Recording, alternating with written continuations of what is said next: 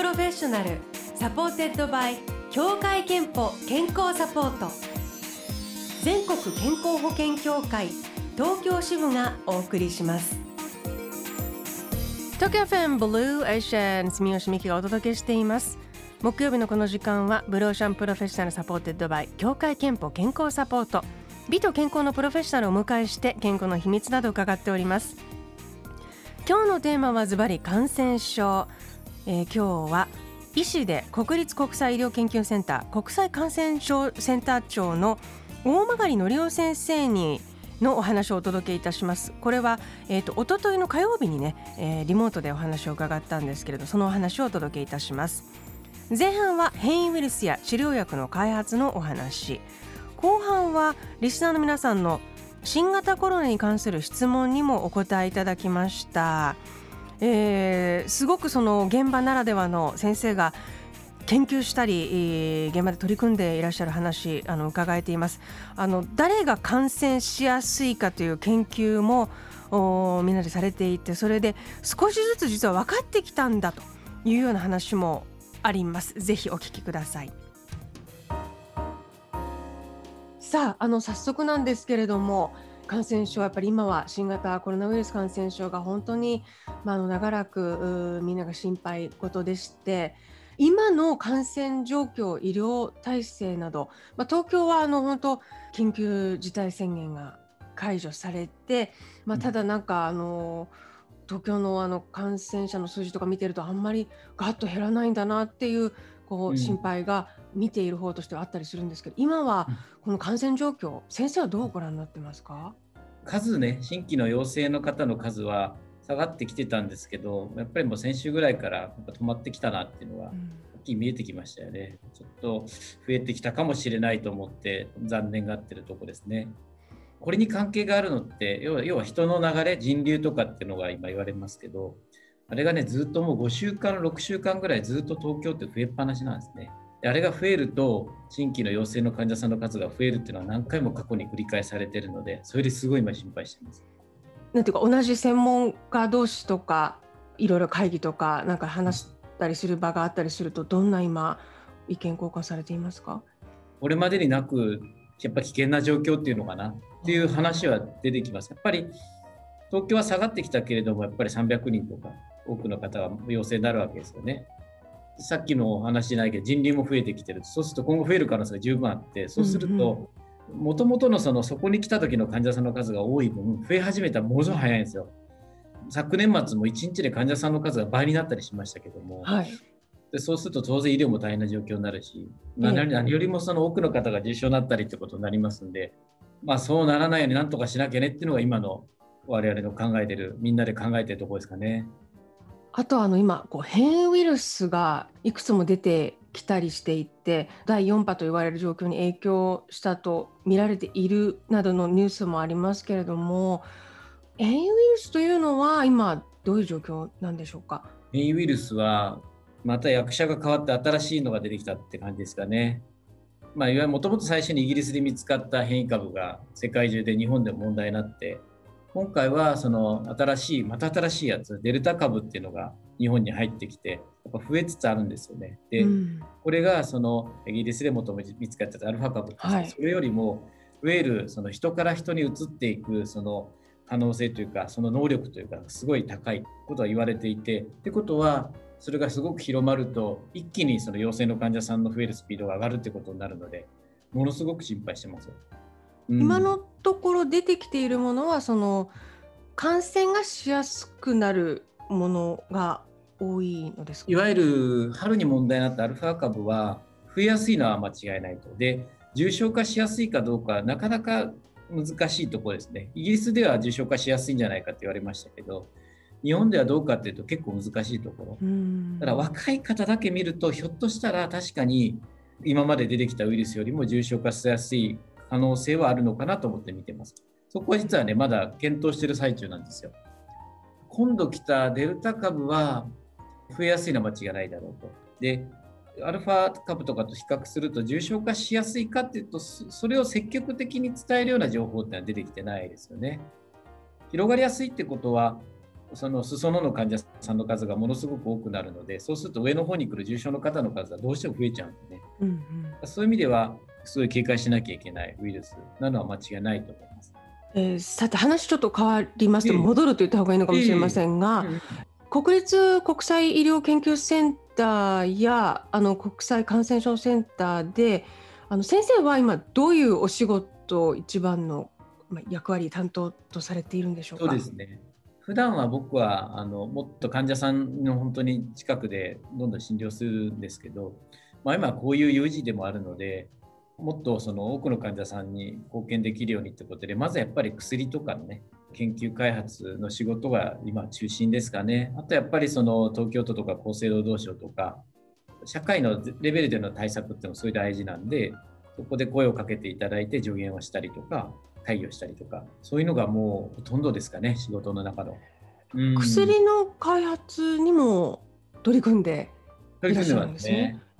例えば僕らがやってきたのは米国の政府機関 NIH とかってありますけどああいったところと一緒に国際共同研究をやって、うん、でこの薬は効くや効かないやっていうのを確かめたりっていうのをやってきてました。それは今も実はやってます。みんな今ワクチンに期待をしていますけれども、うん、一方でその特効薬が出るとまた違う安心が生まれますが、そういうようなその薬がこう現れたり見つかったり作られたりする可能性というのは何か見えてきたこととかってあるんでしょうか？まあ、これ風邪にかかるのと一緒でかかっちゃうこと自体は防げないんじゃないかと思うんですよ。まあ、もちろんそういう意味じゃ体調管理ってすごい大事だと思うんですけどただ薬を使うことで重症になる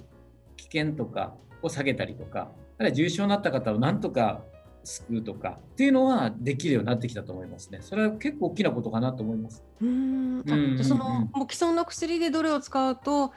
随分と違うぞということがかなり分かってきたということですね。特にね重症の方をどう助けるかっていうのは今まであるお薬をいろいろとその試験でトライしてその中で効くものが見えてきたので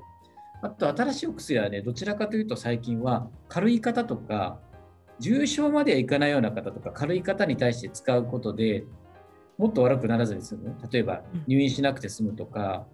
人工呼吸しなくて済むとか嫌な話だけども亡くなるリスクを下げるとかそういうのが新しいお薬とかで出てきてますね。新しいお薬ももうどんどん出てきているんですね。日本だとまだ承認されてないんですけど、試験中なんですけど、アメリカとかイギリスとかだと結構その緊急承認とかって言うんですけど、ある程度データが出たら使っていいよという許可を政府が出して使ってるんですよね。で、それの効果は結構印象的、すごいすごいなと思って見てます。あ、そうなんですね。うんうんうんうん、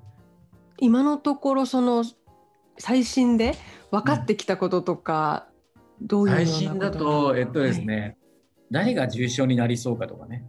そういうのは検査である程度分かるようになってきました。えっと、それこそ僕たちの国際医療研究センターの中でみんなで共同でやったんですけど、採血をするんですよ。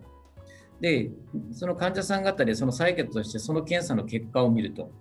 その検査の結果、値がね、すっごく低い人は、1週間後とかに重症になっている可能性が高いんですよね。で、それがちゃんと、あの、それこそ厚生労働省にも承認されて、保険点数について、今、実際の診療で使えるようになったんですね。うん、で、これが普及するとね、診断してすぐにその採血をして、うん、重症になりやすい方、やっぱりちょっと目の届くところに行っていただく、例えば入院していただくと。そうでない方は、もう体調もいいんだったら、まあ、ある程度落ち着いてお家にいてらっしゃってもいいじゃないかとか、そういうことが多分できるようになってくるんだと思うんですよね。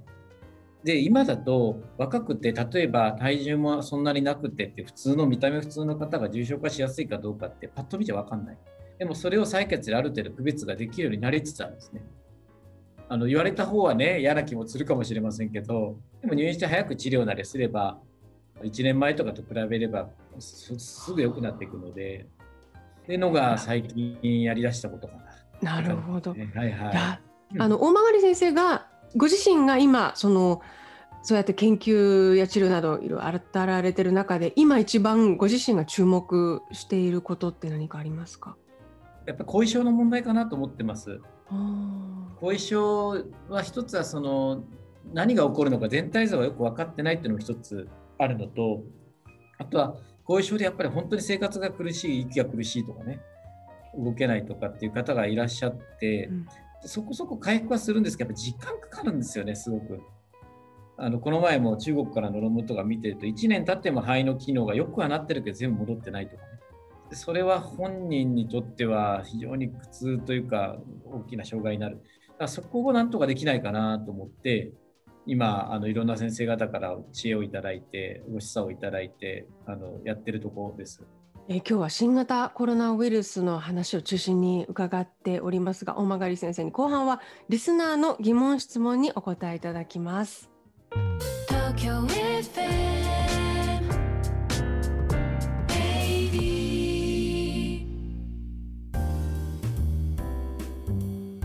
ブルーオーシャンプロフェッショナル supported by 協会けんぽ健康サポート。今日は医師で国立国際医療研究センター国際感染症センター長の大曲貴夫先生にお話を伺っております。テーマは感染症ということで後半は、えー、リスナーの皆さんから新型コロナウイルスに関して今心配なことやあ疑問に思っていることをお寄せいただいているのでぜひお答えいただければと思います。お願いします。しました。わかりました。40代の女性の方、和代さんからいただきました。今の状況でオリンピックを開催することに不安があります。感染が拡大しないか、自分や家族が感染しないかも心配です。あのすごくわかります。僕も心配してます。まずはその自分の身をどう守るかってところで考えていただければいいのかなと思います。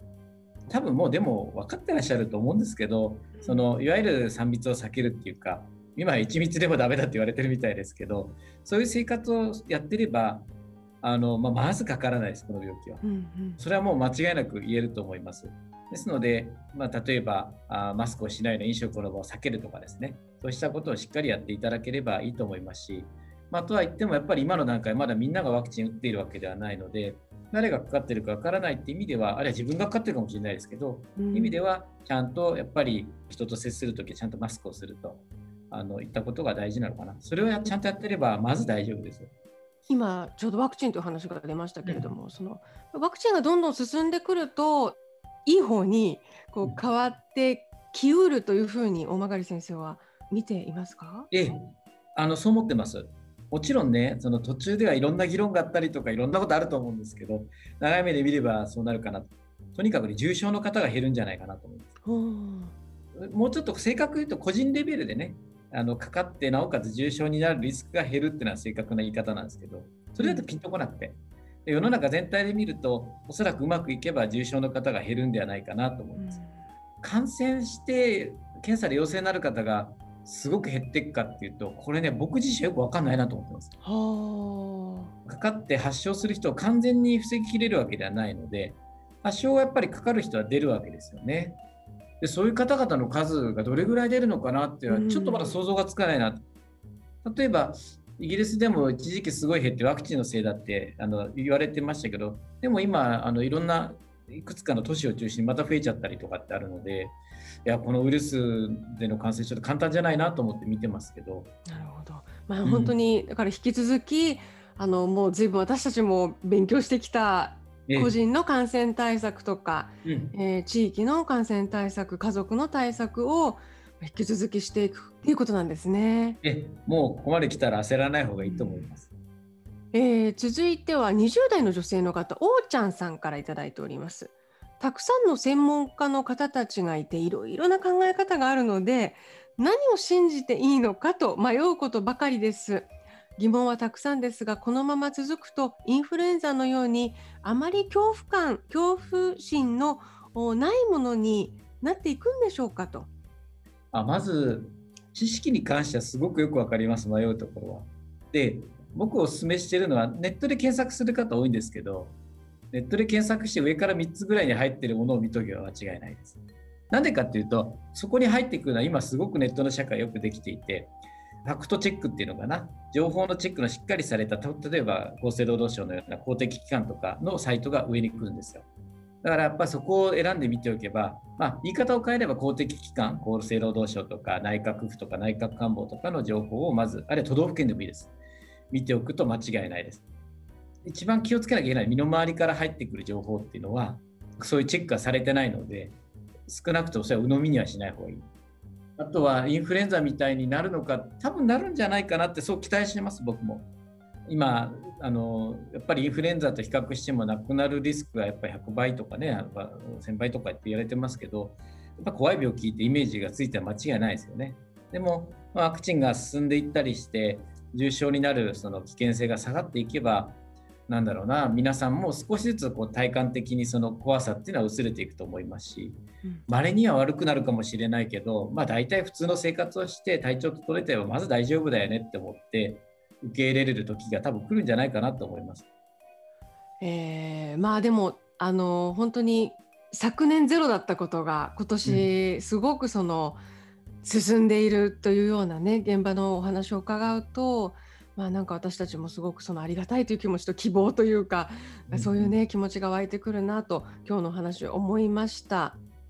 一方あの感染を恐れて健康診断のこれ、受診控え検診控えが起きていると見られているようですけれども、これについては大曲先生どんなふうに？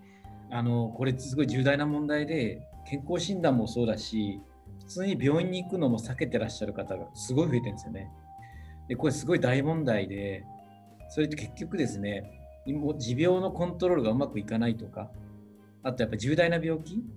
まあ、がんにしろ何でも発見が遅れるってことにつながりかねないですよ。で発見遅れるとやっぱり結果的には全体としてうまくいかなくなったりするってことになり得るわけですよね。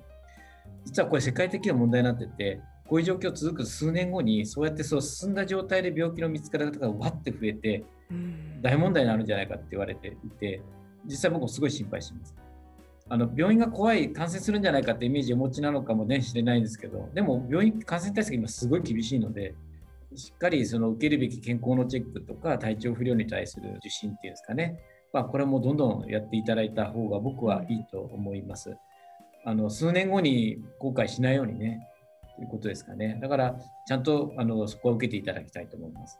えー、では最後に大曲先生ご自身の健康の秘密を伺いたいと思います。健康の秘密はまるまるですでお願いします。よく寝て、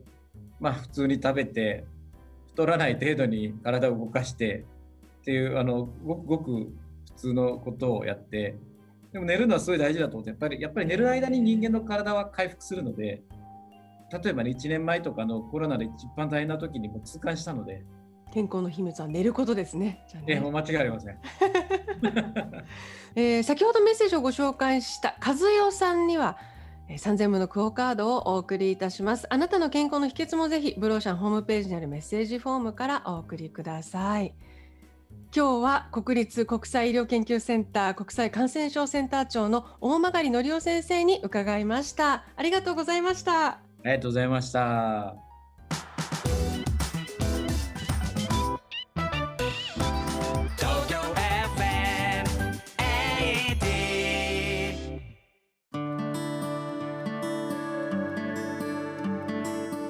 の健康をサポートする協会憲法東京支部からのお知らせです。新型コロナウイルスの感染を警戒して必要な検診や受診まで控えていませんか？行き過ぎた受診控えは健康上のリスクを高めてしまう可能性があります。コロナ禍でも検診や持病の治療お子様の予防接種などの健康管理は大切です。医療機関や検診会場では換気や消毒でしっかりとした感染予防対策を実施しています。健康に不安がある場合はまずかかりつけ医に相談しましょう。ブルーオーシャンプロフェッショナル supported by 協会けんぽ健康サポート。全国健康保険協会東京支部がお送りしました。